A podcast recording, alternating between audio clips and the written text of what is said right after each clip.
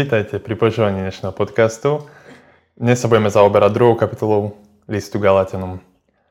V čom je táto druhá kapitola pre mňa taká zaujímavá, alebo v čom je iná ako tá prvá? Pre mňa osobne je veľmi zaujímavé všimnúť si takúto historicitu, alebo tú konkrétnosť církvy, respektíve to, že Pavol v tejto druhej kapitole opisuje, ako vyzerala prvotná církev, ako to vyzeralo po po Ježišovej smrti a zmrtvých stane, ako fungovala tá organizácia a organizovanie. A môžeme rovno začať tým, že táto druhá kapitola hovorí aj o druhej Pavlovej ceste do Jeruzalema. Spoločnosť mu robili Barnabáš a Titus. Ako uvidíme neskôr, to je veľmi dôležité, že kto s ním išiel. Čo bolo podnetom k tejto jeho ceste, alebo tak ako sme spomínali v tej predošlej kapitole, jednoducho chce adresátom, ktorými sú Galatiane, ukázať, že, že evanilium, ktoré hlása, nie je len jeho vymysel. Že to nie je niečo, čo si on povedal, že takto sa mi to páči a, a takto mi to evanilium sedí a to vám hlásam. Ale celej tejto druhej kapitole chce poukázať na, na rôzne argumenty a na rôzne udalosti, ktoré sa udiali v prospech evanília, ktoré hlásal. Či Pavol išiel do Jeruzalema na Boží pokyn alebo na pokyn nejakého uh, proroka, alebo to bolo nejaké vytrženie v modlitbe, nevieme. Avšak Pavol chce zdôrazniť, že, že táto cesta bola na Boží pokyn. Že to nebolo iba z nejakej jeho ambície. Že áno, idem si niečo dokázať, tak idem do Jeruzalema za konkrétnymi autoritami, ale vnímal, že to bude potrebné. A účelom tejto cesty bolo to, aby, aby ako keby predložil evanilium, ktoré hlása medzi pohanmi stĺpom cirkvi, ktorými boli Peter, Ján a jeho brat Jakub.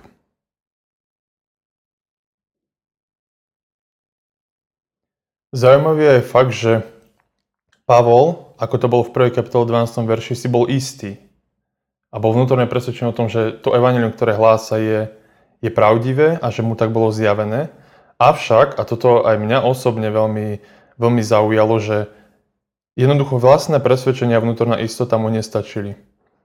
Ale chcel ako keby mať odobrené, alebo chcel byť vykazateľný aj ostatnými, ostatným apoštolom.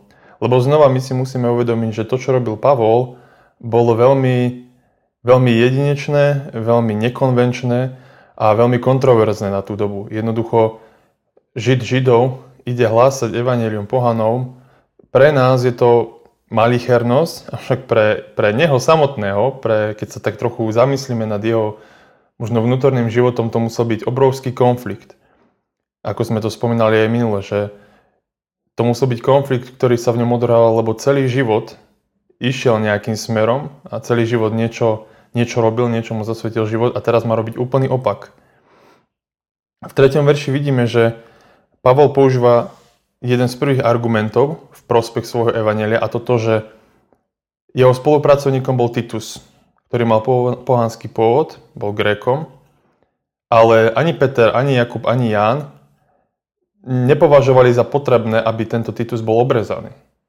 Ako to hovorili tí judaisti, ktorí napádali uh, adresátov, alebo teda ktorí konfrontovali Pavla a jeho, jeho evanelium.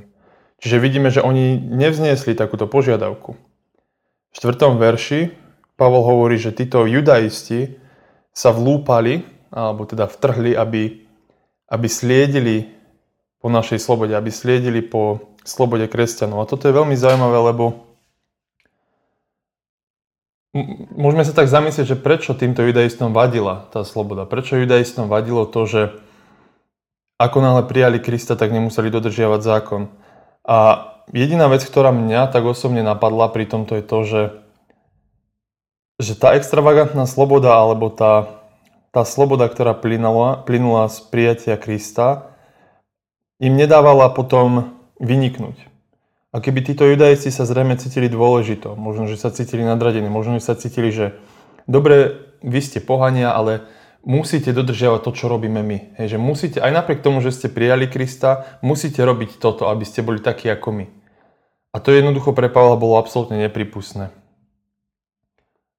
ďalší argument, ktorý bol pre Pavla dôležitý, bol, bol aj fakt, že, že tieto autority v Jeruzaleme nejakým spôsobom nekorigovali jeho evanelium.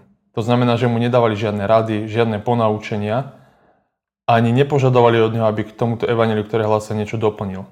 Jedinú požiadavku, ktorú mali, je, aby, aby, aby nezabudal na chudobných a na zbierku chudobných v Jeruzaleme. Tomu sa ešte budeme venovať. A z tohto akéby snemu, alebo koncilu, ak to tak môžeme prvého koncilu nazvať, jednoducho Pavol bol poslaný šíriť evanelium a, a mať svoju misijnú činnosť medzi pohanmi. Takisto ako Boh stal za Pavlovým pôsobením medzi pohanmi, takisto stal za Petrom pri jeho misii medzi Židmi. A to bolo veľmi dôležité, lebo možno, že Pavel fakt na chvíľu mal, mal nejakú pochybnosť. A určite nejaké pochybnosti mal, avšak videl, že Boh sa priznáva za to, čo robí. Že Boh ako keby dosvedčuje, že, že s ním je a že je prítomný v tom, čo robí. Pavol nazýva teda Petra, Jakuba a Jána v 9. verši slopy cirkvi, ako sme už uviedli. A to je tiež veľmi dôležitý fakt, lebo to nám ukazuje, že zrejme už sa formovali isté náznaky hierarchie v cirkvi alebo istej jednak apoštolskej postupnosti, ale môžeme to predsa nazvať hierarchia, že neverím tomu, že Peter, Jakub a Ján si zrejme toto označenie dali sami a teda dostali ho v Jeruzaleme od od konkrétnych veriacich, od, od konkrétnej cirkvi. A práve na to poukazuje Pavol. Ako keby vidíme aj tieto Pavlové argumentačné schopnosti. Jednoducho poukáže na to, že to sú stĺpy cirkvy a autorita týchto troch je pre neho veľmi dôležitá. Je, že jednoducho, ak, ak to evanelium, ktoré on hlása, nebolo korigované nimi, tak to znamená, že zrejme je v poriadku, alebo zrejme hlása pravdu. 9. verši vidíme vlastne, že aj uzavreli zmluvu s Pavlom a Barnabašom, alebo teda dohodu. A nešlo skôr o nejakú dielbu práce, skôr išlo o rozdelenie smeru pôsobnosti. A teda Pavol a Barnabaš idú k pohanom, oni traja k Židom. A nejednalo sa o nejaké územné vymedzenie, ale skôr o, o personálne. Táto podkapitola končí vlastne tou záležitosťou, ktorú sme spomínali, že ak bola nejaká požiadavka vyslovená na Pavla, tak bolo nezabúdať na podporu chudobných v Jeruzaleme.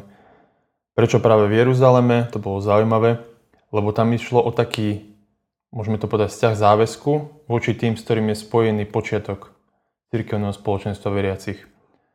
A znova sa mi páči to, že Peter, Jakub a Ján kladli dôraz na to, čo je podstatné, že Áno, samozrejme kladli dôraz aj na, na posolstvo Evanielia, avšak kladli dôraz aj na tú aplikáciu tohto Evanielia.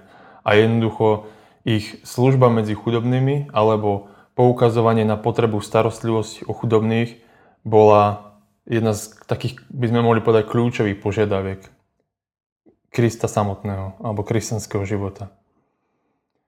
No a 11. 12. verš tu začína veľmi slávny spor Petra a Pavla, ktorý by sme mohli nazvať aj konflikt v Antiochii, alebo teda v písme niekedy je to tak označované, kedy vlastne Peter v Antiochii, ako náhle prišli niektorí židokresťania, tak jednoducho povedané odišiel od stola s pohanmi a prisedol si k týmto židokresťanom.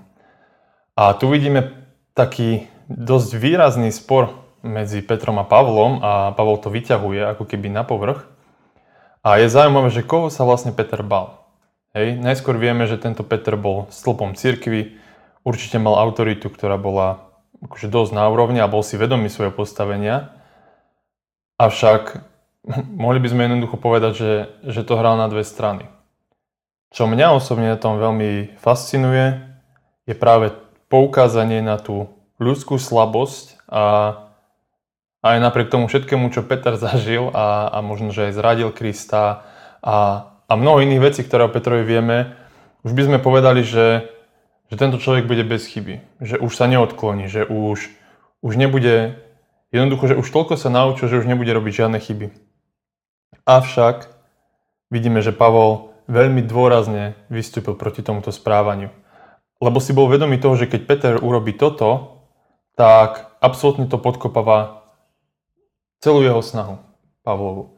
Celú snahu hlásať evanelium medzi pohanmi a vlastne dať pohanov a židov na, na jednu úroveň. Takže je veľmi zaujímavé sledovať tento konflikt. A zároveň to ale Pavlovi zrejme veľmi poslúžilo, aby mohol adresatom poukázať na toto, že Peter uh, si bol vedomý toho, čo urobil a otvorene priznal, že, že, že chyboval. Alebo teda otvorene priznal, že to nebola správna reakcia, lebo napríklad aj Barnabáš, ktorý bol s Pavlom, sa na reakciu na toto Petrovo správanie tiež ako keby odstúpil, alebo teda odišiel od toho stola s pohánmi.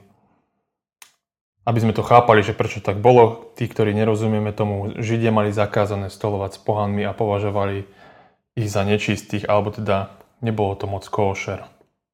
By sme to mohli takto povedať.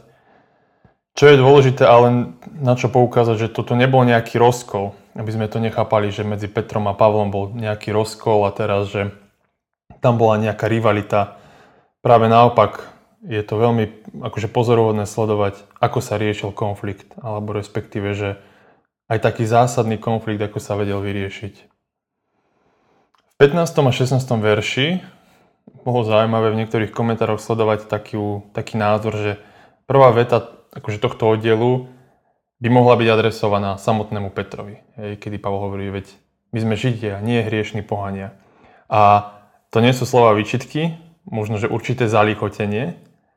A čo chce Pavol vlastne urobiť je to, že nadvezuje alebo ukazuje na to sebavedomie, ktoré mali v jeho dobe Židia voči pohanom. Židia boli považovaní, Židia považovali pohanov za hriešnikov, kvôli tomu, že teda nepoznali židovský zákon, že ho nedodržiavali. A tu, v tomto verši, alebo v tejto podkapitole, vidíme jadro listu Galatianom. Hej, že tu, ak, ak, ak niečo z listu Galatianom je podstatné, tak je to 16. verš, alebo teda celý tento odsek, kde Pavol hovorí jasne, že už na rovinu, že ospravedlenie pred Bohom sa nedosahuje plnením nejakého zákona, plnením skutkom, ale že je to viera v Krista Ježiša. A toto ospravedlnenie je, je niečo, čo, čo mení kvalitatívne vzťah človeka k Bohu.